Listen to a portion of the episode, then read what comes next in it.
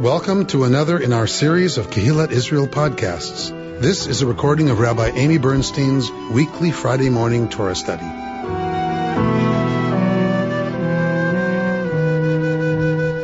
We are in Parshat Bo this morning. We are in the uh, Parsha where um, we're coming to the culmination of the plague narrative. Uh, and so we are at the place where Um, the courtiers of Paro, the officials, uh, heads of the court, have already turned on Paro and have said, do you not get it that Egypt is already destroyed? Um, send these people out, get rid of them, right? They're trouble. And, uh, so we're, we're not exactly at the, at the climax yet. Um, we're, so we're going to look at the part of the spring festival today that is about the Paschal Lamb. So it's a bit complicated. We think of it as pretty straightforward. We think of it as the Israelites took a sheep or a goat and they slaughter it at midnight after four days. They slaughter it after four days. So it's been in their possession for four days. They slaughter it and then they are to, we're going to get the instructions about what they're supposed to do with it. And then um, the way we think about it is that this is the Paschal Lamb. What does that mean? Paschal, right? What does that even mean? The Paschal Lamb. It, it comes from Pesach, because the text tells us, as we'll see, that God will psach over the homes of anybody who's got the blood of that offering on their door, right? On the lintel of the door. So we're going to look very carefully at this uh, set of instructions and at what our commentators and what scholars have made of this, because I feel like when we get to Pesach, what we tend to focus on is matzah. That's what we tend to focus on. We tend to focus on the wheat harvest. We tend to focus on the fact that if you don't have any old wheat, you don't have any starter, you don't have any sourdough, which means you're dealing with, by definition, unleavened bread. And that's where we spend a lot of our time. Even today, when we talk about the meaning of Pesach, we really focus on matzah and refraining from what makes us puffed up and what is leavened and what is extravagant and what is luxurious. Whatever the meanings we talk about generally has to do with matzah. I want to focus instead on the Pesach, on the Paschal Lamb, because it's a fascinating um, arrangement of temporal stuff. Aviva Zornberg talks a lot about that, and I have her here. If we have time, we'll get to her. Um, Aviva Zornberg talks a lot about the fact that we never get narrated the events of that night. We get told what's going to happen. And we get told that in the future, your children are going to ask you, why are we doing this? And you're going to tell them, because of what the Almighty did for me in the land of Egypt. We never get the events of that night narrated. We get foreshadow about it, or, you know, premonite, whatever about it. And then we get what it's going to mean in memory. We never get the events of that night. That is not like Torah. We are dealing with a ritual that probably is very, very, very old. We are dealing with Israelite, pagan, original ritual that is then historified to be about the night of the Exodus from Egypt. Um, there's lots of theories about what that is, but I want to, what I want to remind us about is this seven-day festival is the Pesach, the celebration of the Pesach, that gets put with the festival of Matzot. They are two different festivals in, as they originate. They are very different things. They get put together when they get historicized by early Israel, um, and when they get revalued from their pagan origins into is, the Israelite cult, it becomes about the Exodus from Egypt. And it is put with Passover, because Passover's in the spring. These are spring festivals. This is the spring lambing festival, and this is the spring celebration of the maturation of vegetation. So the maturation of sheep and lamb to where they can now reproduce, and uh, the maturation of grain so that it beca- it's ready to be harvested. These are the two spring festivals. You have agrarian folks in Israel, and you have semi-nomadic folks. These two festivals from those two different cultures come together in early Israel to be this week-long festival of Chag HaPesach, Chag HaMatzot. Okay? So we are not going to deal with Chag HaMatzot today. We are just going to deal with Chag HaPesach. Because I decided I was into it this year. Because that's what we're doing this year. We're doing the year of what is Rabbi Amy interested in. All right. It's kind of fun. I'm liking this year. Okay. I'm loving this like way to pick things. Um, okay. So share my screen. We are going to be in chapter twelve of the book of Exodus. Again, it's not stuff we don't know. I want us to look at it carefully. And I want us to unpack it, and I want us to really think about, A, the origins, B, what it says uh to us, which is what we do all the time. All right. Y'all at home, you can see the text? Yes? Okay, good. Thank you. Thank you, Mehmet. Thank you, Lee. Um, okay. So chapter twelve of the book of Exodus. God says to Moshe and Aaron in the land of Egypt, this month is to be for y'all the first month of the months of the year. Dabru el kol hadat Yisrael, talk to the entire community of Israel, saying, this is what you're going to say to them. On the tenth of this month, each of them shall take a lamb to a family, a lamb to a household. But if the household is too small for a lamb, let it share one with the neighbor who dwells nearby. In proportion to the number of persons, you shall contribute for the lamb according to what each household will eat. Notice, this is a tribal culture. Early Israel is a tribal culture, organized by clans. Notice that it does not say, if the household is too small for a lamb, let it share it with its clan. What does it say? Let it share it with whom? Hmm. Okay. Neighbor. Think about what that might be about. I have a question. So if the household is too Lee small. Lee Fulton's the only one who got it. Okay. Yeah. If the household is too small for a lamb, meaning there are two people, whatever, not enough to eat the whole. So they're to share with their neighbor. Correct, right? Yeah. And why is that odd? Why doesn't it say share it with your clan?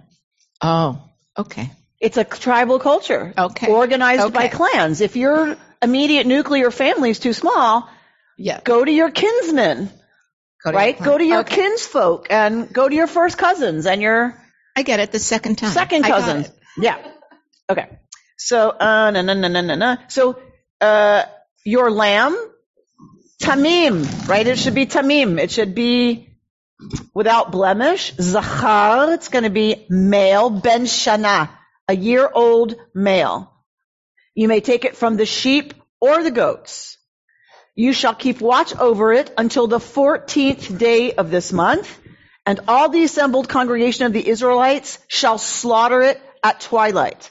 So we have, you're taking this animal, you're taking it into your possession, and you need to hang on to it for four days. Okay, we're going to talk a little bit about uh why come. They shall take some of the blood. So everyone's going to slaughter it at the same time, at twilight. They shall take some of the blood and put it on the two doorposts and the lintel of the house in which they are to eat it. Okay, so, al shtei ha-mezuzot. Right? You're going to put it on each of the two mezuzot of your house. They shall eat the flesh that same night. They shall eat it roasted over the fire with what? Matzot and maror. Okay, this, how many of y'all ever went to a Seder and heard the three thing? Here are the three things that have to be done to fulfill the commandment of having a Seder. Pesach, matzah, and maror. This is why. It is this text. So Pesach, Matzah, and Maror are the original, excuse me, are the original Pesach meal. Where's the original Pesach meal eaten? In Egypt.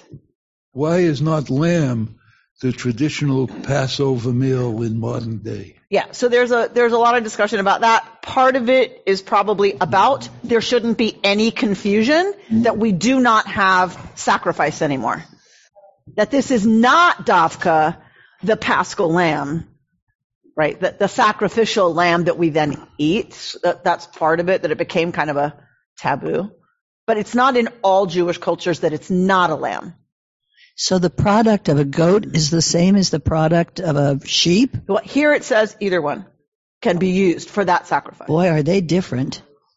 But for the semi-nomadic pastoralists, they had flocks of sheep and goats. Well, what's with the mezuzah? I mean, that's a kind of uh, out of place, isn't it? I, or is it just an indication that this was written by people once the mezuzah? Because you can't have a mezuzah mezuzah without... Mezuzah is late in terms of... How we think of mezuzah is late. What it does tell us is that is already a fixture in the home. It is not referring to an object on the doorpost. You are painting the blood on the mezuzah of the door. So, so mezuzah later comes to mean the object oh, okay. that you place so the on the mezuzah. Is, is the frame, really? Correct. Okay. All right. Correct. We think the practice of mezuzah is fairly old. We don't know what it was before it became um, Shema and those paragraphs right put on the door. We, you know, it was a patropaic, most likely. It was a, a warding um, to keep demons from crossing the threshold, which we think actually a lot of this. Think about it. I want, as we read, I want you to think about it. That's a lot of what we think this whole business is, is a patropaic, right? You're going to, you're going to, you're going to protect the liminal space of your home from what's happening that could get in. Okay. No, no. Patro- a patropaic. So a, just like it sounds, um, it is a, it is a ritual of protection, of warding. Hmm? Of evil spirits, right? Of anything, but in general, those rituals were used not for the gunman who might come in and steal your chandelier. It was used for, right, that you would use a gun, right? You know, you, you need rituals and magic, if you will, to deal with that realm. So yeah, usually it's evil, evilly intended, malevolent spirits. Now, you know, when they have somebody come in. So, yes, it is very much comparable to what it means to, for someone to want their home blessed. Right. Now, when we right. think about smudging, we think about it is terrestrial human culture. So we've talked about some things that are common to all human civilizations ever known. One of them are ways to protect the home and rid the home of malevolent, you know, stuff.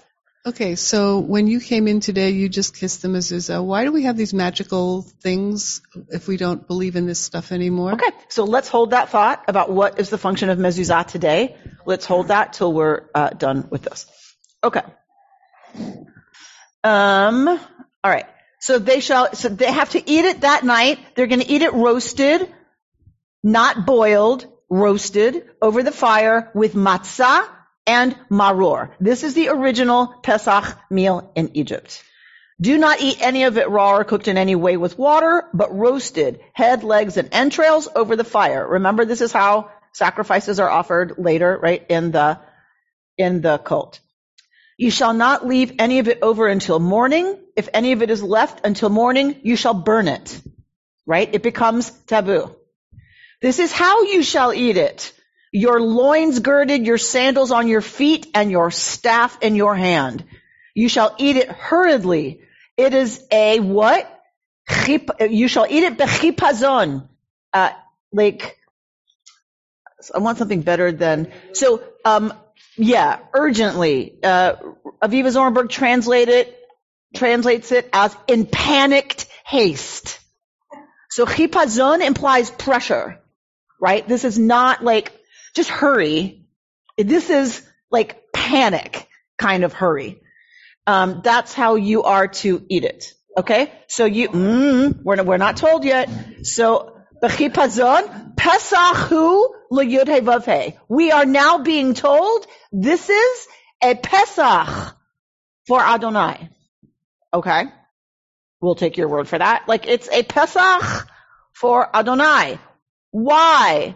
Here we go. Here, this Vav is going to connect it for us. Ve'avarti ve'eretz Mitzrayim balayla hazeh. For on that night, I will go through the land of Egypt and strike down every male firstborn in the land of Egypt, both human and beast, and I will mete out punishments to all the gods of Egypt. I, Yod-Heh-Vav-Heh. So we're getting told what's going to happen. This is a Pesach because God says, I'm going to Pesach, right, in the future. And the blood on the houses where you are staying shall be a sign for whom? You. you. When I see the blood, I will pass over you, right? Ufasachti alechem.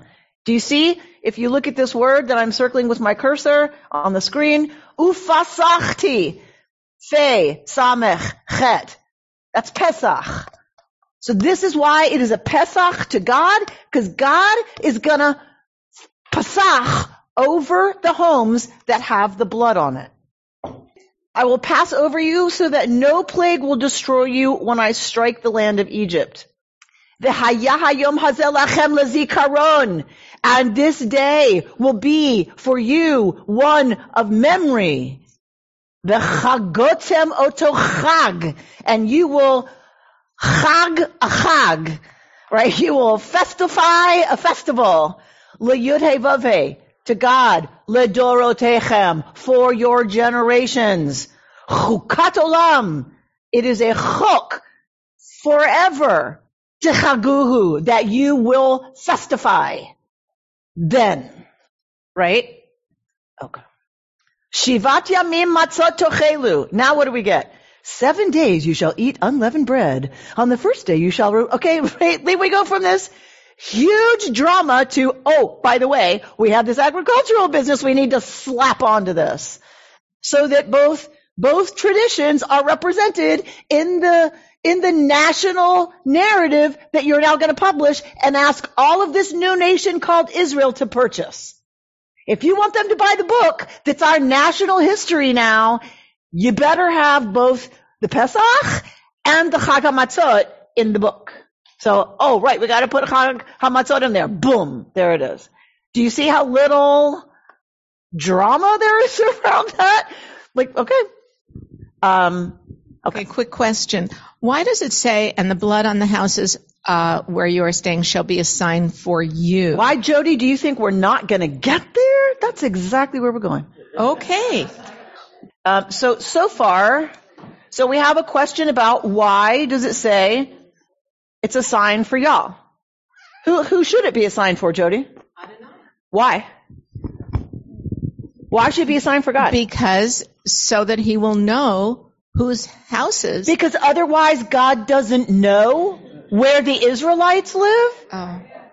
Oh, so it can be a sign for you because you got to be ready to go. Gather your They people. Could be ready and not put the sign on. I don't know. Okay, I don't know. I was thinking that it would be a sign for you that God has your back. It's a sign for you that God has your back. How? H- how is it a sign that God has your back? God hasn't done anything yet. I'm giving you reassurance by putting that blood on the door. I'm going to skip right over you. And go, okay. And go so somehow somebody. It's a sign for the Israelites so that they don't panic. Correct. That I'm not coming for you. They don't have doubt. But they, but don't they have to trust that to not panic? Yeah. So do. It's kind of a bit of a circular experience there, right? Like I, I, that only comforts me if I trust you. It only comforts me if I believe that. So wouldn't it be a buy-in? So is it a buy-in? Say more. That we believe you're going to save us. We'll do what you say. And by doing it, ma'aseh v'nishma. Okay, so friendly amendment from Mark is, it doesn't mean I trust you're going to save me. It says I opt in to the belief that this is going to work. That is, that is where a lot of our commentators want to go, is that this is a sign for the Israelites to opt in. All right, so let's look at what some of our folks do with that. Isn't it also a statement that freedom begins inside you and not outside? So, meaning on the inside. In right, right? By, by you self-selecting what Mark was saying, by you buying in, that's the beginning. And if you don't buy in, you can't depend on God to come. So you have it. to do something, you Israelite, right? All right, let's look at Rabbi Lawrence. Uh, no, let's start. Yeah, let's start with Rabbi Lawrence Kushner, page five of the handout that I just gave y'all. May I comment first? Yeah. What? I, well, well, the opt-in is the same thing of the uh, the crying that, that the disturbance, the crying that Israelites had when Moses first. Beautiful, beautiful, George. George reminds us that God couldn't do anything about beginning the process of liberation until the people let out a big old sa'aka, till they let out a cry. They had to do something. And we're going to see it again at the water when God says to Moshe, tell the people to move forward. Why are you crying out to me? They have to do something. The water can't split until they move forward. It, this is very much, I think, our theology. I think it's very much our mythology. I think it's very much about our relationship with the divine. Very good, George. This is, this is, and even if it's not necessarily there in the text explicitly, it is very clear that it happens over and over and over again, that the way we interpret these texts from very early on is about you have to act. God can't do it. Is, this is, is this also some of the interpreters and the writers have also said a number of Israelites chose not to go. So that that up. is that is another commentary. Yes. Right?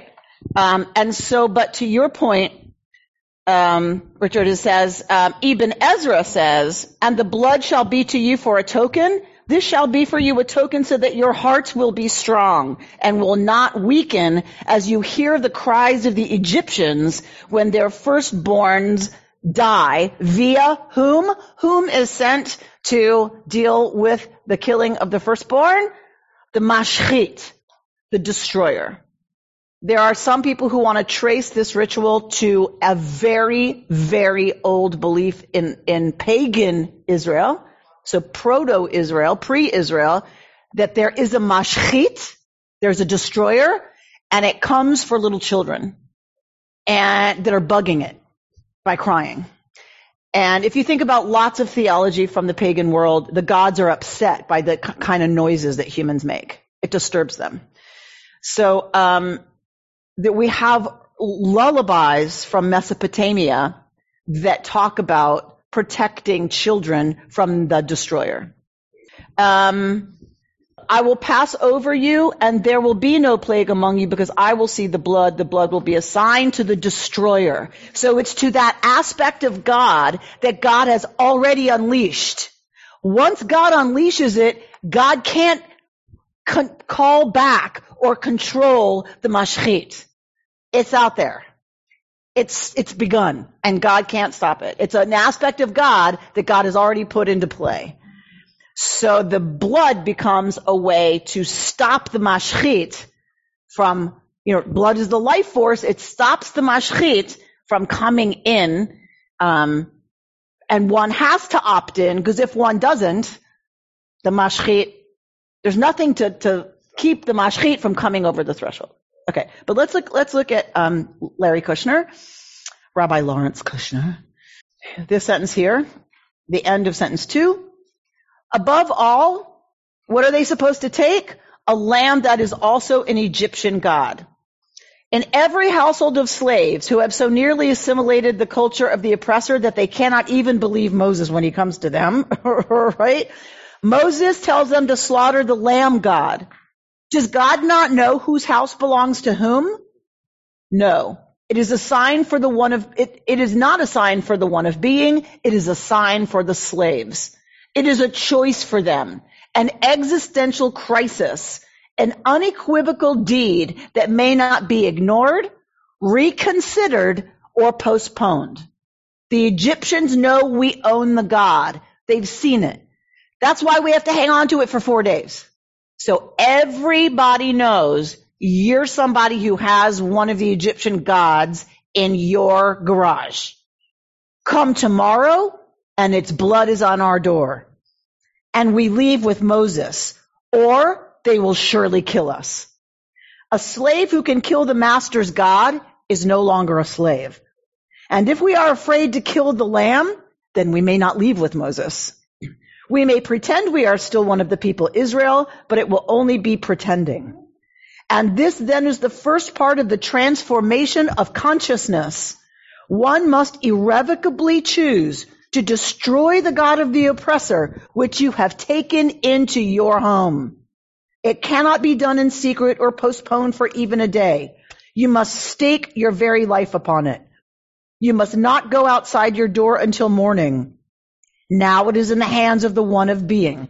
And then we're told God's going to go through Egypt, right, and execute judgment. This is the second stage, that the one of being would settle the score.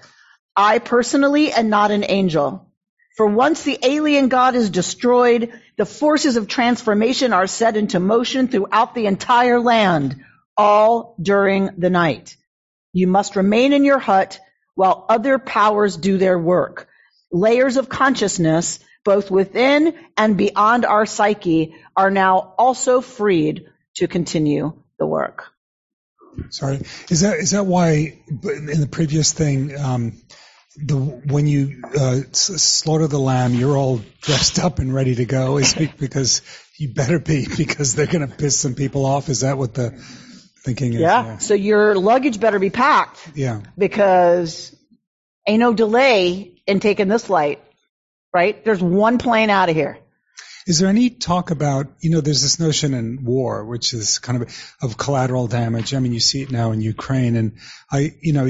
In a way, there's, there's a lot of collateral damage. I mean, you could just kill um, Pharaoh and his son and say, okay, but in a way, the entire population, you, you're sort of um, – I understand why you do that, because it's like, okay, get these people out of here. But there is there is this um, notion of, of like, oh, poor – it's like bombing those cities in Germany or whatever.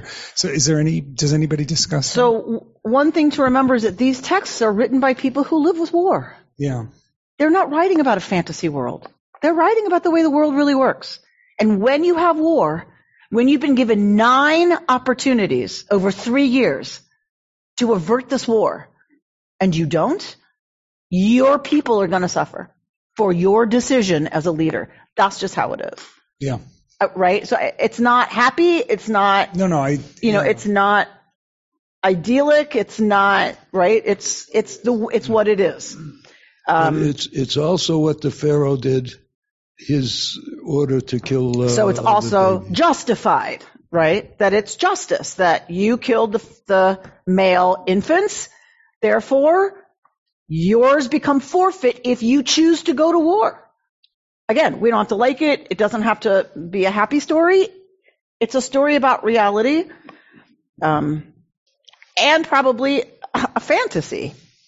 This didn't happen. So it's a fantasy by a tiny little people between the massive empires of Mesopotamia and Egypt. These are the empires that, these are the masters of the universe. And this tiny little people writes a story about their God destroying, right, Pharaoh and all this collateral damage that happens to the army of Egypt. It's a fantasy. Um, it's also a literary device that kind of closes one era and opens up the next. the era that began, as George said, the era that began with Pharaoh saying, kill the firstborn of the Israelites, and now it's God will come and kill the firstborn of the Egyptians, and then they leave and we enter kind of like right, a new that, phase. Right, but that didn't have to be the story. No, no, no, I know. I say Our it, story is a right. fantasy, I think, of our God beating up and destroying, which never would happen. Israel was was nothing. Israel was gum on the bottom of the Middle East shoe. Like it, it was nothing. So it's a fantasy of of power by a people who has none.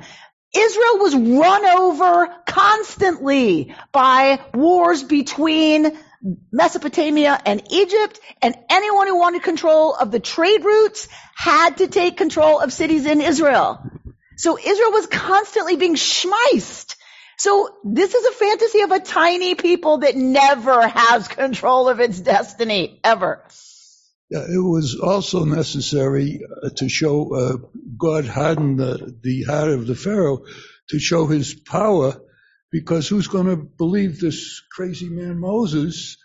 Uh, he has no army behind him or anything. So this is to each each. Uh, plague was to show the power, and this was the ultimate power, uh, the army behind the potential Correct. dictator. Correct. And so remember, you're talking about a people whose fantasy, even in their fantasy, they don't have an army to beat up Egypt, right? Like even in our biggest fantasy, you thought, well, once upon a time we had the biggest chariots and we were the bosses and we, blah, blah, blah.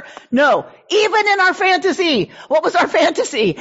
God was the power behind Moshe, right? This, this is part of the revolution of early Israel.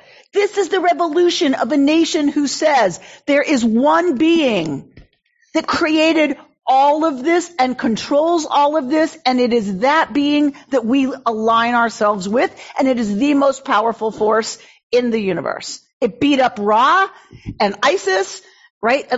It, it beat up Egypt with all of their gods. All of their gods couldn't help. Not against Yod-Heh-Vav-Heh. Right? So this, this is the revolution of early Israel, um, of monotheism, like on the scene. And it's not about one. It's not about the number. It's about there is a unifying force. There's not lots of different gods that all come together to fight and sometimes fight each other, right? The, the, the revolution of monotheism is there is a unifying field, energy, whatever you want to call it, that, that we are aligned with. Of course, we're aligned with it and where it's chosen and all that good stuff. Of course, it's our story. Um, Right, it's our story, so of course. Um, and um, but that is a revolution in in the world that we often don't really give enough. Cre- it's a revolution in thinking, and it's a revolution in what unites a people. And this God stands for justice, and this God stands for equity, and this unifying field force that can beat up Pharaoh and the entire Egyptian army, the strongest army in the world. That force says you shall love the stranger as yourself. That is radical. That is revolutionary. This force that can take on any worldly force says treat the widow and the orphan, right? Respectfully. Take care of them. Or I'm coming for you. If I hear, say the prophets, if I, God, hear their tza'akah, I'm coming for you. And the land will spit you out. It is conditional, your relationship to me. You're my chosen. You're my chosen to have a relationship that if you don't keep your end of the bargain, you're out. And I'll come for you. This is the birth of the idea of God who demands justice and protecting the vulnerable. That is not how it was in the ancient world. This is revolutionary. The force that can take on any worldly army, can destroy kings, can lay waste to the richest, most powerful empires. This God is fighting for you as long as you fight for them. That is revolutionary in the ancient world. All right, we have Barbara and Dana.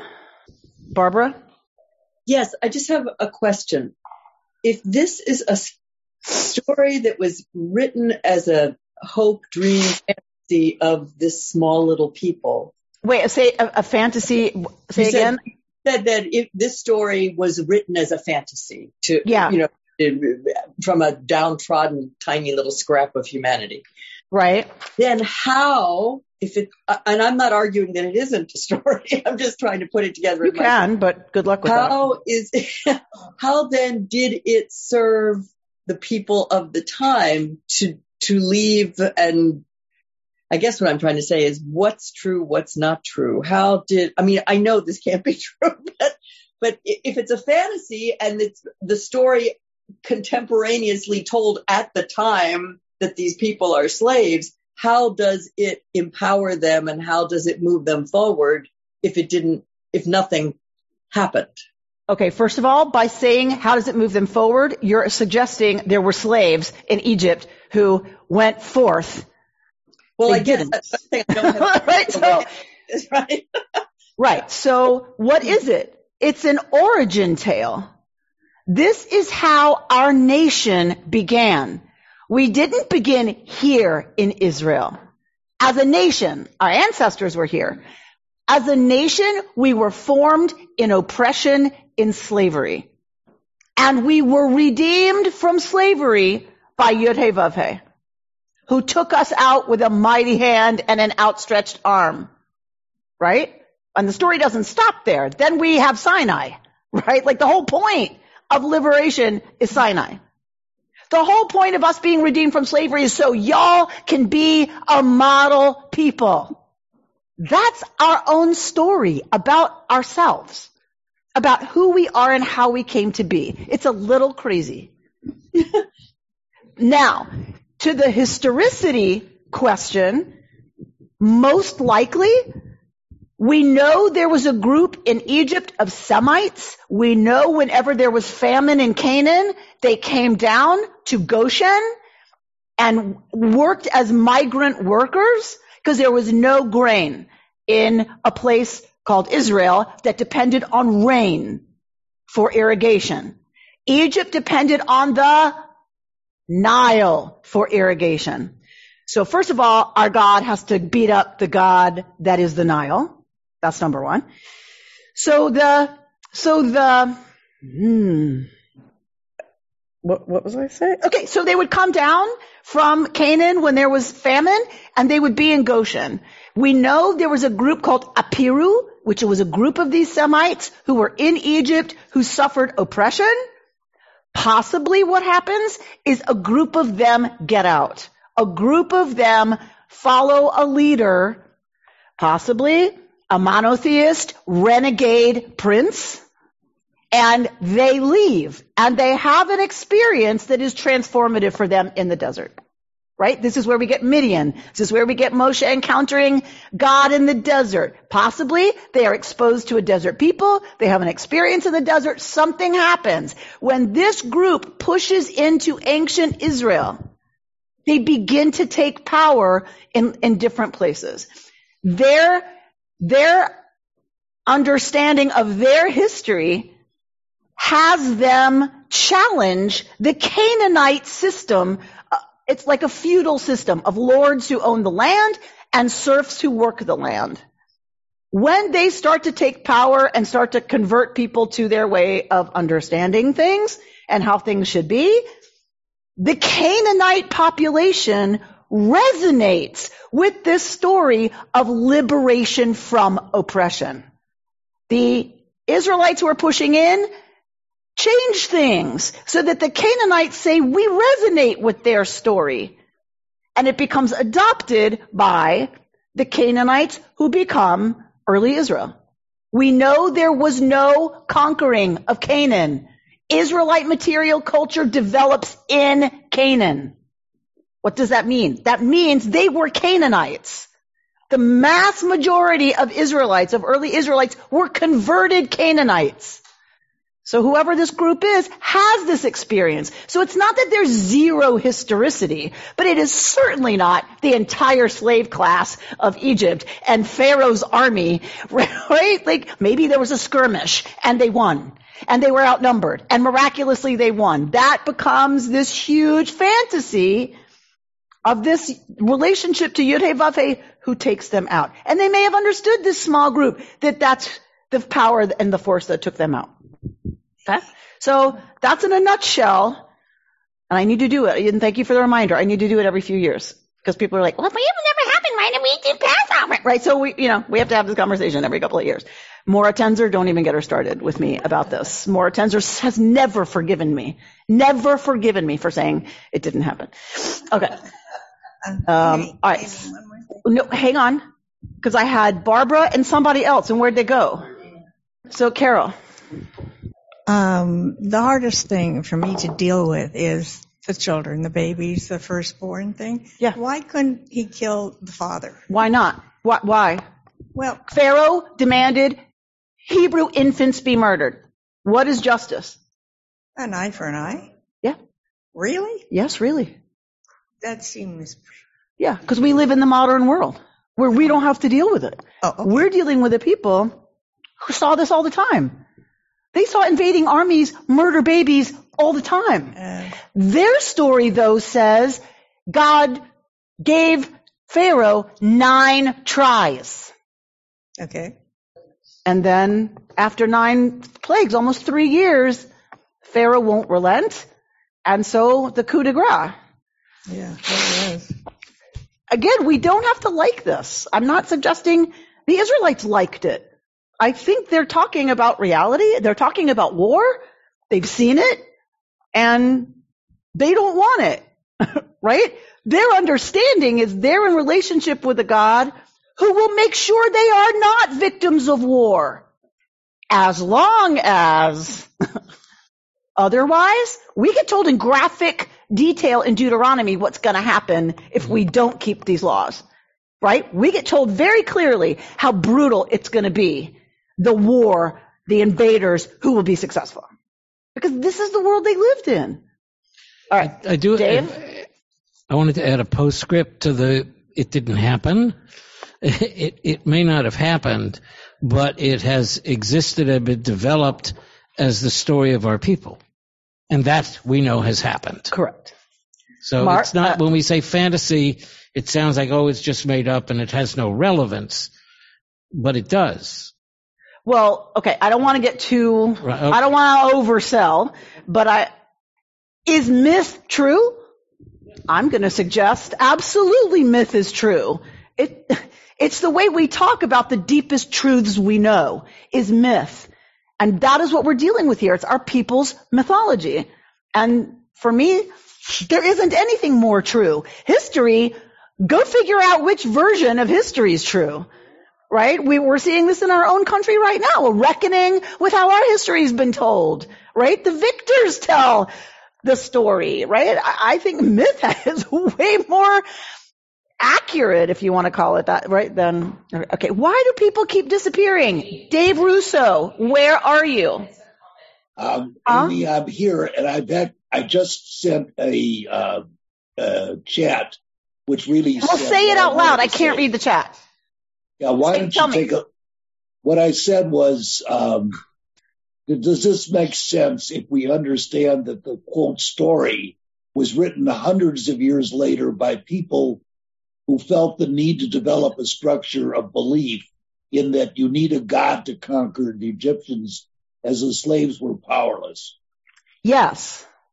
Right. I think that's, that's a shorter way of saying what I said in a very long way, which is, very much later when they're creating their own, when they're telling their children about how they became a people, this becomes their collective association with the force that created them. That force liberated them from oppression in a foreign country, the one right down there, south of us, right? And that we shouldn't go to a lot because terrible things happen down there. Um, that country down there, the really big one that thinks it's so amazing, right? We, our God beat up that God and their army and everything else and took us out and gave us Torah in order to create this country based in Torah. And if we screw that up, we are forfeiting safety and we're forfeiting this land. That was their understanding. Amy, wasn't this wasn't this more also of a need for the powerless to find some force to give meaning to their life? Because, and we see this in re- the belief in religion all today. Are know? we different? Am I any different? No. Rabbi Amy, because I keep disappearing, I just wanted to note, this is Dana, um, that, you know, every Friday night at Shabbat, we, um, uh, you know, say a prayer for the angel of death, so the angel of death doesn't come to our Shabbat table, right, or something. It made me think, well, it made me think of our tradition that we, you know, we do this thing on the doorpost for our freedom, let God know, right? Now, in today's world, we're still doing something on Friday night. Isn't there one of the blessings no, that we do? No, we do not talk about the angel of death on Friday night. No, we do not. What was it? What is it that but we're... Dana, I think it's a great idea, because these days, I'm not sure we don't need a prayer uh, to keep, like, malevolent forces outside and not inside. But um, but no, on Friday night, we do not have that. There's no understanding that the angel of death is coming for us. What we do have is Kiddush that tells us, Zecher Li'etziat Mitzrayim. We do okay. this in commemoration, right, of the going out from Egypt. That we do. But if you come up with what the angel of death stuff is, I'm... No, no, no, no. Well, I, um, okay. I'll try. I thought there was a little tradition that one of the... Bl- you hope that, you know, bad luck doesn't come to you or something on Friday night. There, there so, is a tradition that you come home from shul, the men, and there's an, a good angel and a bad angel sitting on your shoulder, and they're each... They're each writing, and as you come into the house, each one gets to say, so may it be next week. Okay. If your house is ready for Shabbos and everything is beautiful, the good angel gets to say, so may it be next week, and it's true. And then if it's not, and everybody's fighting, and the kids are filthy, and whatever, then the other angel gets to say, so may it be next week. I mean, that's as close as I can get to, you know, to a malevolent... Whatever. Yeah, that's what I was thinking of. Sorry. Okay. Well, good. I'm glad we got to the bottom of that. Just one fast comment on history. Yes. I was in Cairo in nineteen seventy-five and went to the uh, light and sound show on the pyramids and the Sphinx. And they said um, the loyal servants, when the Nile was flooded, they came up to the higher ground and built the pyramids. So with my heart, I mentioned that there's some stories about the slaves built the pyramids. Their answer was Egypt never had slaves, so which is clearly everyone had slaves at some point. So it depends to whom you talk Nahum. to get the history. Well, ask ask our ancestors about slavery in this country. Right. It was it was divinely sanctioned. Yeah. No problem. Like, just look at the Bible. It's right there. Like, you know, white people are, you know, superior and meant to own black people. Like, duh. Mark. Um, you know, this is this, this may not be something that's relevant, but I was wondering if you have any ideas about how all of this relates to the Mesolithic resolu- Revolution and the uh, change um, in uh, uh, from um, uh, an animistic religion to a uh, more monolithic yeah. or theocratic religion. There's a wonderful book by Karen Armstrong um, that talks about this called The Axial Age. Um, where she says that um, universally there is this move, that it is uh, that it is a part of the evolution mm-hmm. of the human species, mm-hmm. and that yes, it's happening in early Israel, it's happening in Egypt with Akhenaten, it's happening in China, it's happening in India, like it's happening all over the world during the Axial Age. That there is this collective move. And that, that, that it's all part of the same thing. And she then wrote a book about the next axial age is upon us. That the next shift in human consciousness that will determine the fate of the planet is upon us. And like, she's asking us to be cognizant of the direction we're evolving, because that will define the future of life on this planet. Who's the, so both, who's the author? Both literally, again? Like whether or not there will be life on this planet, but also what is the quality of life for human beings and other creatures on this planet? It will be up to how we evolve in the next axial age. which is a coming. Mm-hmm. Um, all right. I want to go back to um, uh, one of our commentators um, because I think um, because it's just such good stuff. Um, this is my classmate, Toba Spitzer, from the amazing class of nineteen ninety-seven. We are famous in the Reconstructionist movement. They hate seeing a bunch of our names on anything to which we will be attending because they know it'll get a little rowdy. They were very worried when we were getting our didn't die degrees. They were very worried that there was going to be a bunch of us in the house for graduation. They were like, uh-oh, ninety-seven's coming. Okay, here it is. Up to this point in the Exodus story, the Israelites have been essentially passive characters in the unfolding drama of their redemption. Marking their doors with lamb's blood is the first thing that the people of Israel are asked to do for themselves. This act thus becomes their first step towards freedom. Someone here said that, so I wanted to lift this up. Ra- Rashi notes in verse thirteen that verse thirteen says the blood will be a sign for you. That is a sign for the Israelites, not for God. But why did the Israelites need this sign? In order to take a step toward, towards becoming a free people, the Israelites had to mark themselves. An essential first step on any journey towards liberation is a willingness to identify oneself, to step up, to speak out, to mark oneself simultaneously as oppressed and as ready to break the bonds of oppression. By painting their doorways, the Israelites were both claiming their identity and at the same time making public their rebellion. They willingly risked the possibility that nothing would happen that fateful night, that their Egyptian oppressors might not be killed and would rise the next morning to see the signs of a slave revolt with the doors of each participant blatantly marked. They marked themselves as slaves and they marked themselves as free. Mm. This is the challenge that our ancestors leave for us. We may no longer be slaves, but the world is far from redeemed. And these questions still echo for us. What are the steps that we need to take on our own journey of liberation? How do we mark ourselves as both oppressed and free?